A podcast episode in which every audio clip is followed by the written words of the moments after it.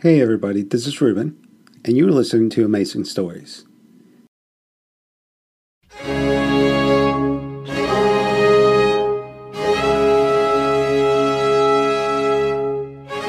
Isaac Newton, Master of the Mint, by David Ashton. I'm innocent. I swear it, sir. The facts would seem to contradict you, Mr. Queston. All lies. Let us examine the evidence. piss upon it. Let us examine. Mr. Haynes, can you bring the depositions? Certainly, Mr. Newton. Thank you. When my agents and I searched the cellars of your house, we found as follows a cutter to render plate fit for coining. What would that signify? From my recently acquired empirical knowledge, it is the first step in the minting process.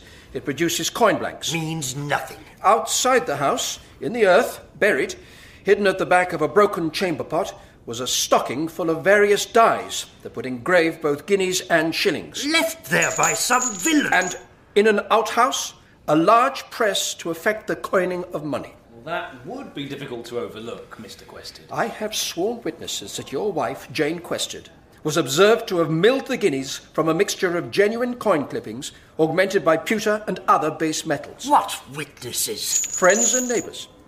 What would we do without them? I deny it all. I will stand trial. You will be found guilty. And under the laws of this land, punishment will be the same as that of treason.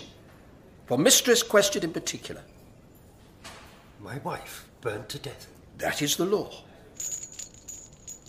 But sign a confessive deposition, and she may yet escape the flames. And as for I, It is a hanging matter. my wife did just as I told her. An exceptional woman. I'll sign it. Mr. Haynes, bring pen and ink. At your behest, sir. Can you read, Mr. Quested? Of course I can. A fine accomplishment. Top to bottom, please. Uh, before signing.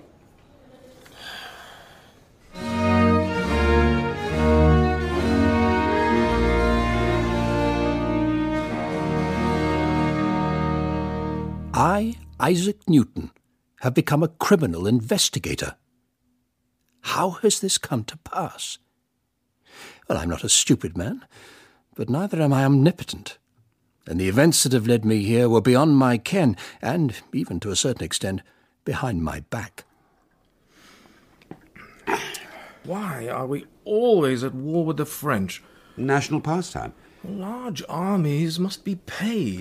You are Chancellor of the Exchequer, Mr. Montague. Monies is your suit.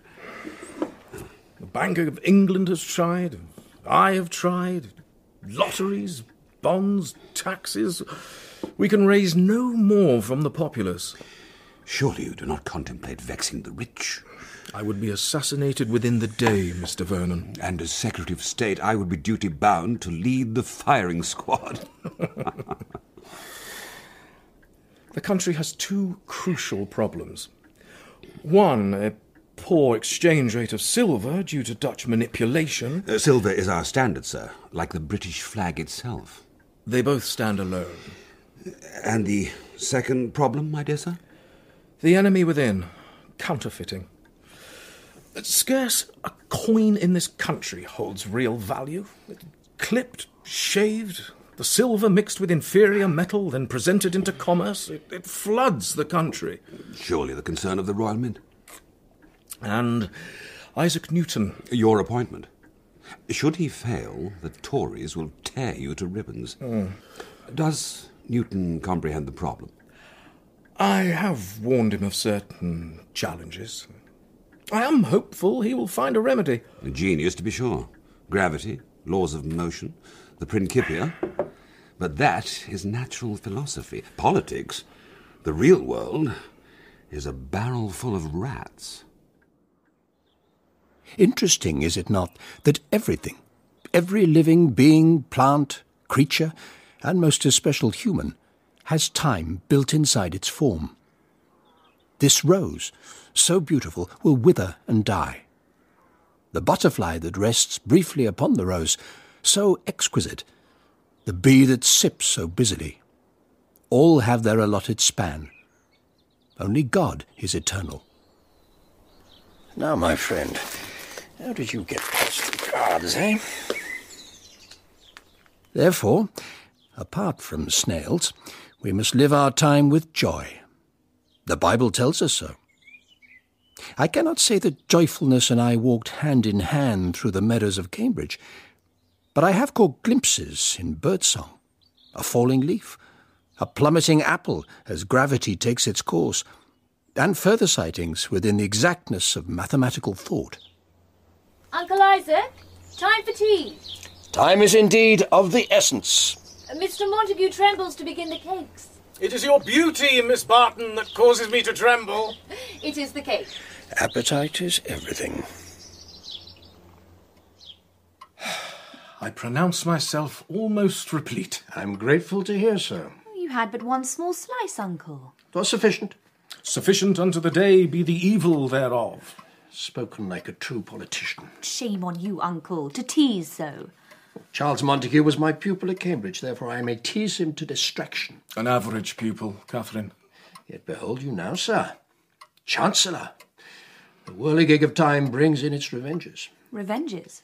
A recent Tory broadside shouted on the streets to inform London our greatest scientific mind reduced to that of a glorified clerk. I would not term the warden of the Royal Mint a glorified clerk. Nevertheless, I am employed, By the government, the Whig government.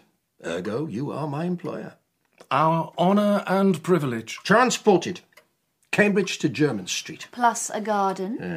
with snails and weeds. My uncle has a somewhat punctilious attitude towards nature. Decent virtue. And accordingly, I intend to begin official duties this very day. I am sure you will more than meet the challenge, sir.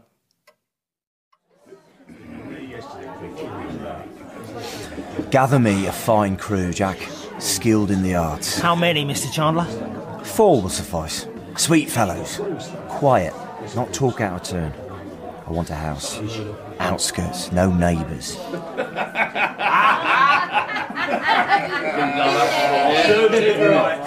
Holborn.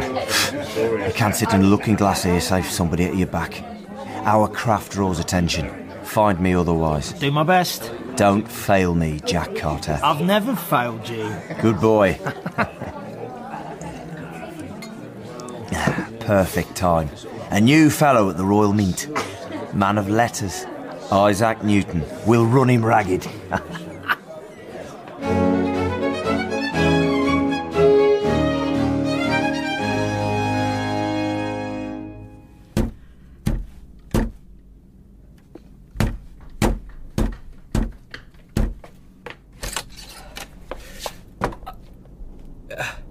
Is yourself, sir? It would seem so. Mr. Newton. In person, Um, I've been awaiting you. I knocked for a length of time. The, the, the noise from the coining rooms can be considerable. And you are? Haynes. Hopton Haynes. At your service. Now, perhaps you might begin this service by allowing me entrance. Oh, oh yes, of course.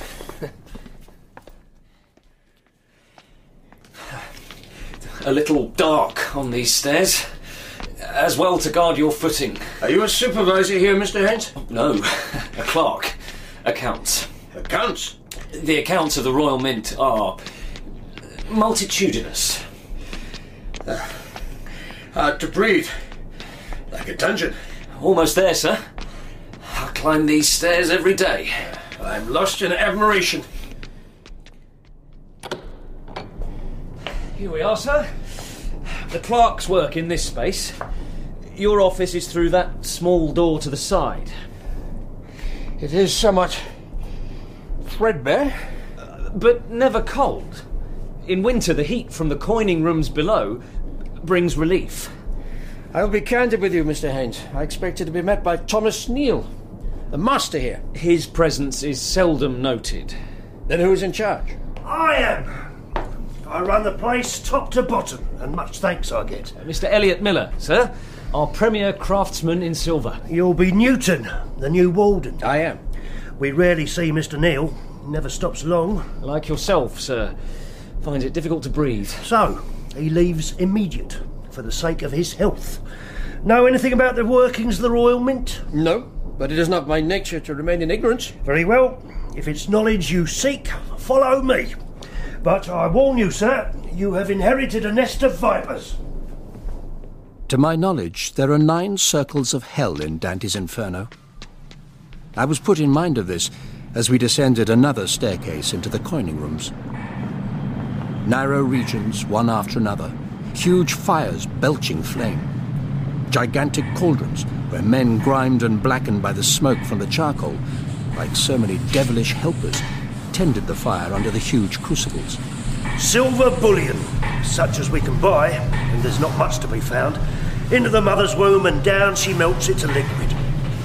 You could bathe yourself, Mr. Newton, and become a man of precious metal. The heat was monstrous, as the liquid silver was poured into sand moulds to make ingots. And once cooled, then the machinery took over. It is written that the mills of the gods grind exceeding small.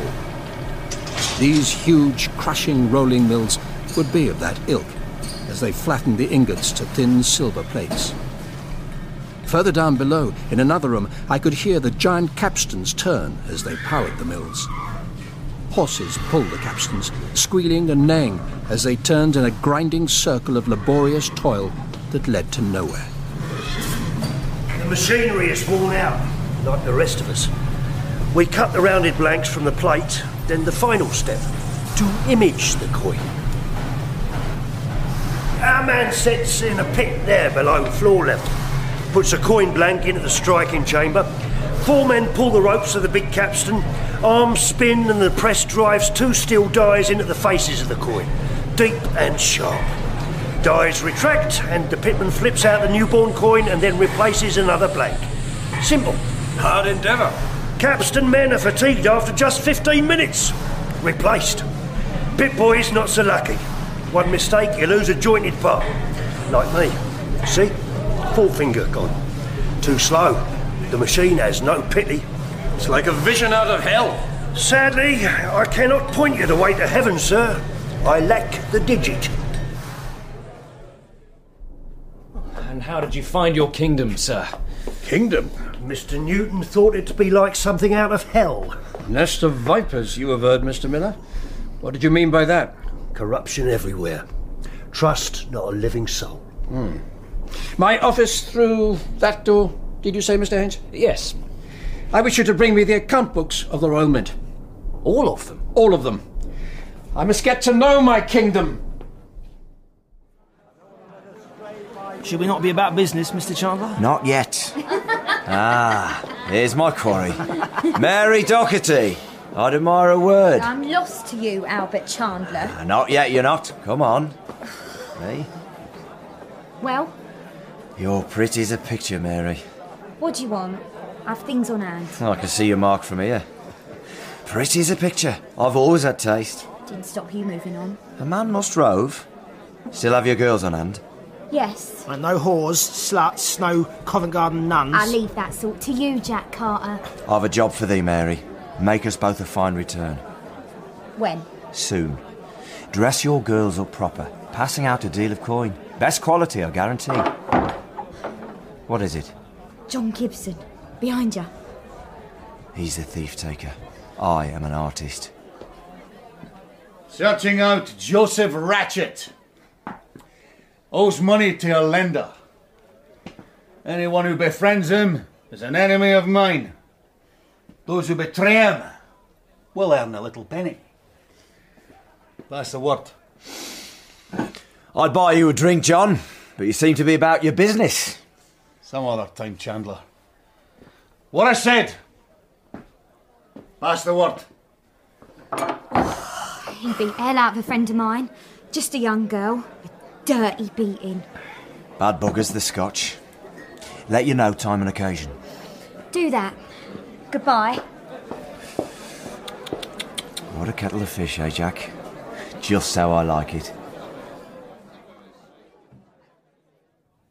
How was your day, Uncle? Tiring. Any particular cause? People. Those contradictions in logic. Mm. How was the coffee house? Hmm, I basked in admiration. Who was there? Mr. Swift and I argued over politics. Oh, not a rare occurrence. Mr. Dryden and Mr. Pope versified. You the candle and three ancient moths to the flame. Shame upon you, sir. I'm grateful, Catherine, that you come to keep me company here. Tis my privilege.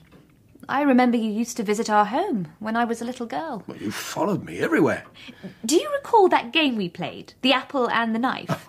I would climb the tree, drop the apple, and Oh. yeah, you. I remember it well. A foolish pastime and quite dangerous. Do you still possess that knife? I carry it always, in case of footpads. well, thank you for supper. You must excuse me. I have much to contemplate. Uncle, in your study on the table there is a book. A book? With a red binding. I found it in your old papers. A diary of sorts, I think. I thought I'd lost it. Thank you.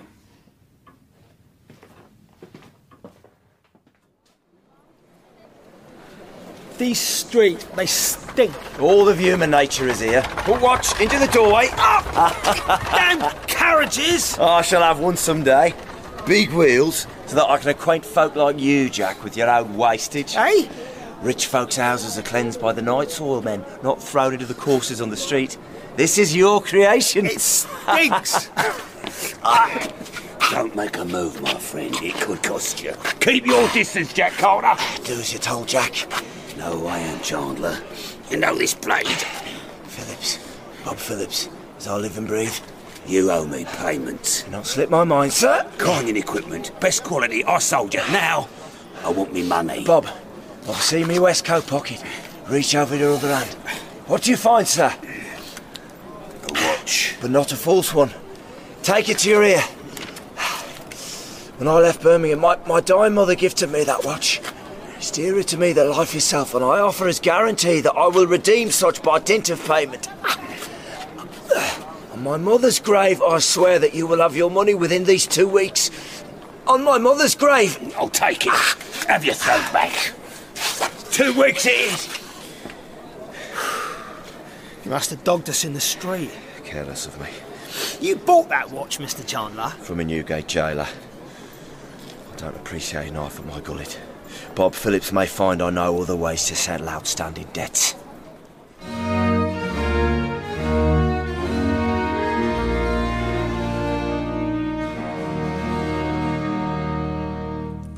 Catherine was correct. It was indeed a diary. Sometimes it is better to keep one's thoughts to oneself. A man might live longer in such a case. I'm greatly in favour of that possibility. Uncle Isaac, what are you doing? Burning the past, my dear. Some years ago, I suffered an embroilment. My consistency of mind was riven. It was a. It was a dark time. I heard that you were ill. Like Icarus, I flew too near the sun. This journal recorded my rites of passage. I tried to prove to myself the existence of God through a kind of transmutation of matter, base metal into precious stone. You mean like alchemy? That would be dangerous. A hanging offense. Best it goes up in smoke. This place is like a ruin. What's happened, Mr. Miller? One of the capstans split a spar. It will change. Two weeks he's been in that room and done nothing. Mr. Newton needs to know facts. I'm off to find a piece of solid oak. See if I can mend the damn thing. Have faith. Like a ruin. May I have a word, Mr. Haynes? Uh, certainly, sir. Yours to command. I am appalled, Mr. Haynes, by what I have discovered. The fault is not mine, sir. Money wasted hand over fist. The upkeep of our equipment parlous. Large sums seem to have disappeared into the ether. How has this malpractice come to pass? I-, I cannot tell you here, Mr. Newton. Why not? The walls have ears. Then let us walk the Thames. As we paced by the river, I looked back to where the Tower of London rose up to the sky. Turrets and battlements, foursquare and fortified, walls thick with purpose. All of it hiding the royal mint within, like a rotten tooth. Well, Mr. Haynes, proceed to divulge. Thomas Neal is a wastrel. The very definition of patronage, surely. He's paid more than you, sir. We must rise above small considerations. What is important to you, Mr. Haynes? False coin is everywhere. And we do nothing. We're like a corpse, riddled with worms. I am in charge of a shipwreck, Mr. Montague. A challenge, to be sure. I realise from study the chaos now existing at the Royal Mint. But tell me, if you will, what is the financial state of our country? Somewhat perilous. Clarify. The Dutch are able to manipulate the exchange rates between here and the continent and turn in a tidy profit by taking our silver abroad. And you can do nothing about this? It is not against the law. Then that is your concern. Counterfeiting is mine. Yes, and it is a pernicious enemy. The stakes could not be higher. For you? Or for the country? Both. Very well. I shall take upon myself the task to eradicate this evil root and branch. My most grateful thanks, Isaac. You will hear from me. I'm certain you will prevail, sir. I am walking into a den of thieves, and you have led me there. Well, what say you? Perfect. House stands alone. Egham village, 20 miles from London. Quiet country folk for neighbours. Not nosy. Perfect. So, when do we make a start? Always in a hurry, Jack. How you make a mistake? Next thing you're a dead man. All right, all right. Come in few weeks. Bring it in. Materials, goods, men, coining tackle, but quietly. Listen. Listen to how quiet it is. Twelve of the hour. Oh, I miss that watch. In the pawn shop now. Bob Phillips will regret such. Doesn't pay to get to my bad side, Jack. I've been considering your words, Mr. Haynes. I regret to cause such perturbations, sir. Not perturbed. I was thinking. Thinking? Well, surely not a foreign pastime. No, Oh, I- I think all the time. Excellent. Then you can help me wage war. In what fashion, sir? The Mint is a castle under siege. Time to fight the enemy on their own ground. Listen to this, Mr. Vernon. My dear Charles, in light of our previous conversation, I propose as follows. I will couch it in monetary terms, as this seems to me the only way to address a government official. Not terribly flattering. The price to pay for my complete involvement in the plan of campaign I intend to wage against counterfeiters is not negotiable. A trifle arrogant. He's entitled to his arrogance, unlike the rest of us. Thomas Neal must be prevailed upon to resign the mastership of the Royal Mint, and I will take total command. What? Let me see. I will also need a large sum set aside to pay for the campaign, the details of which I can supply later. I also require that my remuneration be increased to at least the same level as Neil's, since I will be doing the work of two, plus the task of destroying the enemy. I consider this a reasonable demand. Your humble servant, Isaac Newton.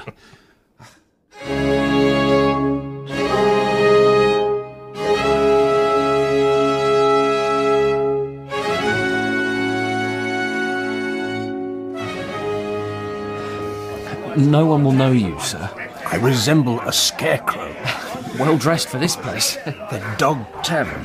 What a spectacle. I, th- I thought it important for you to see those against whom you would wage battle. Um, and it is from places of this nature that you must recruit your company. How so?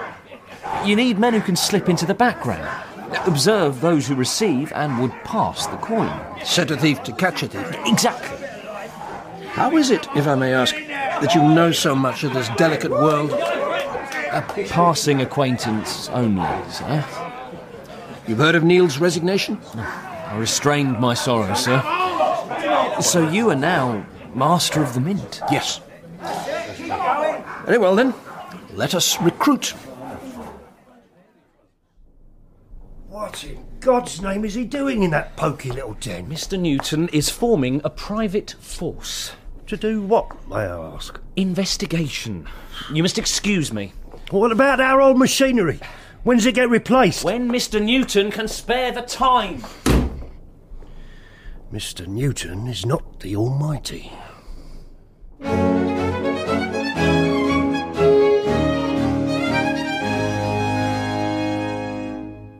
Jeb Albright, sir. Never been arrested. Not even close. Will Force, sir. Watchman.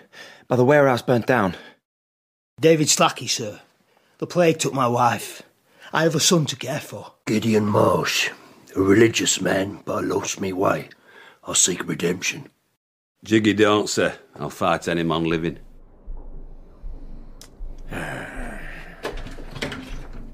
Ah, Mr. Haynes may have found some men upon which we can reckon.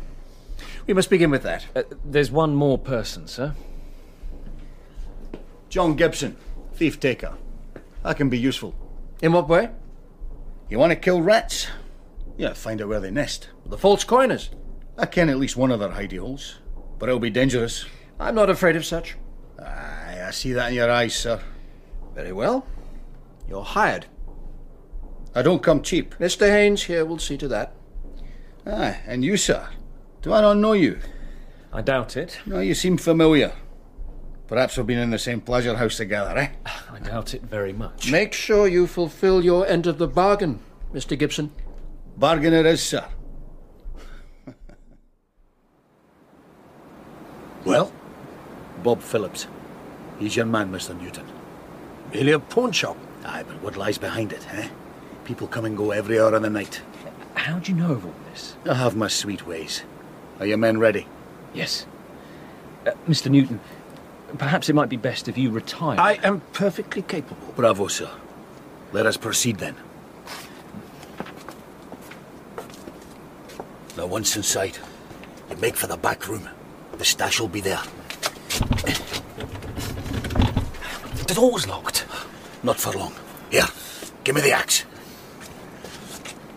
now. In we fly!